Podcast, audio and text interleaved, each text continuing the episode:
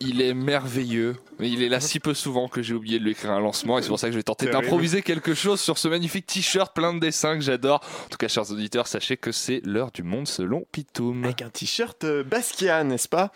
Oh, le Erwan. placement de produit Bah, Ah non, c'est pas placement produit, c'est un artiste enfin. Sinon, j'aurais dit Uniqlo. Euh, Erwan Salut. Erwan Ça fait un petit moment qu'on se côtoie, toi, mon toi, toi, Oh. toi, mon tout, mon toi. Oui.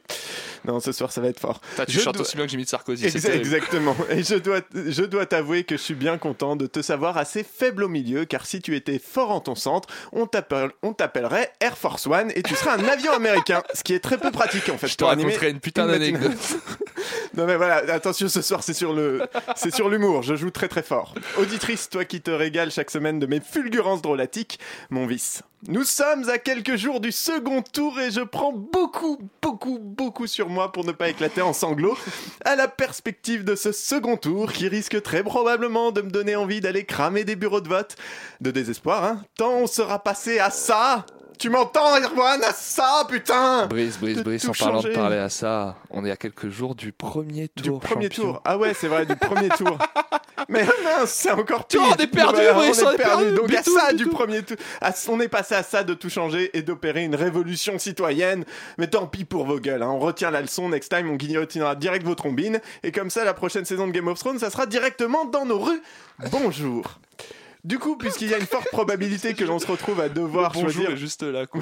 voilà, que l'on se retrouve à devoir choisir entre deux candidats mis en examen ou presque mis en examen, mais en fait, attendez, non, j'ai mon immunité parlementaire, tralalalaler, tralalalaler.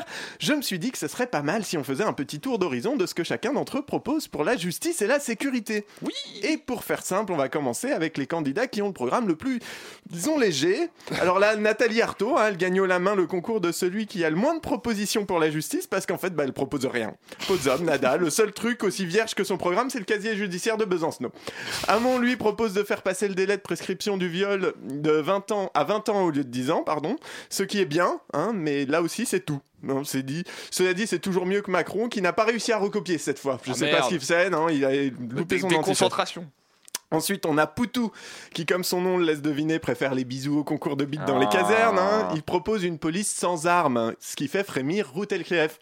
D'ailleurs, le candidat du NPA ne s'arrête pas là, puisqu'il propose qu'on arrête d'utiliser toutes nos armes en pratiquant la technique dite du retrait. C'est-à-dire qu'on enlève, on, on enlève pardon, nos troupes juste avant qu'elles ne tirent, dans l'espoir que ces rapports militaires non protégés avec d'autres pays ne donnent pas naissance à de nouveaux terroristes.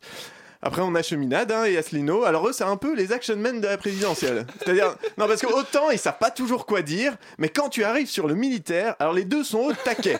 Le premier veut qu'on développe le SNLE 3 génération couplé au M51.3 tout en s'orientant vers le ASN 4G. C'est une nouvelle version de Call of Duty, ça. à peu près. Exactement. L'autre lorne plus du côté des défenses balistiques endo, atmosphériques et exo. Alors c'est bien simple, à un moment je comprenais tellement rien que je croyais être en train d'écouter un discours de Jean Lassalle. D'ailleurs, parlons-en à lui un peu de son programme, hein, puisqu'il veut ouvrir... transition. N'est-ce pas? C'est un métier, vous savez. Et puisqu'il veut ouvrir 2000 bureaux de police dans des bourgs.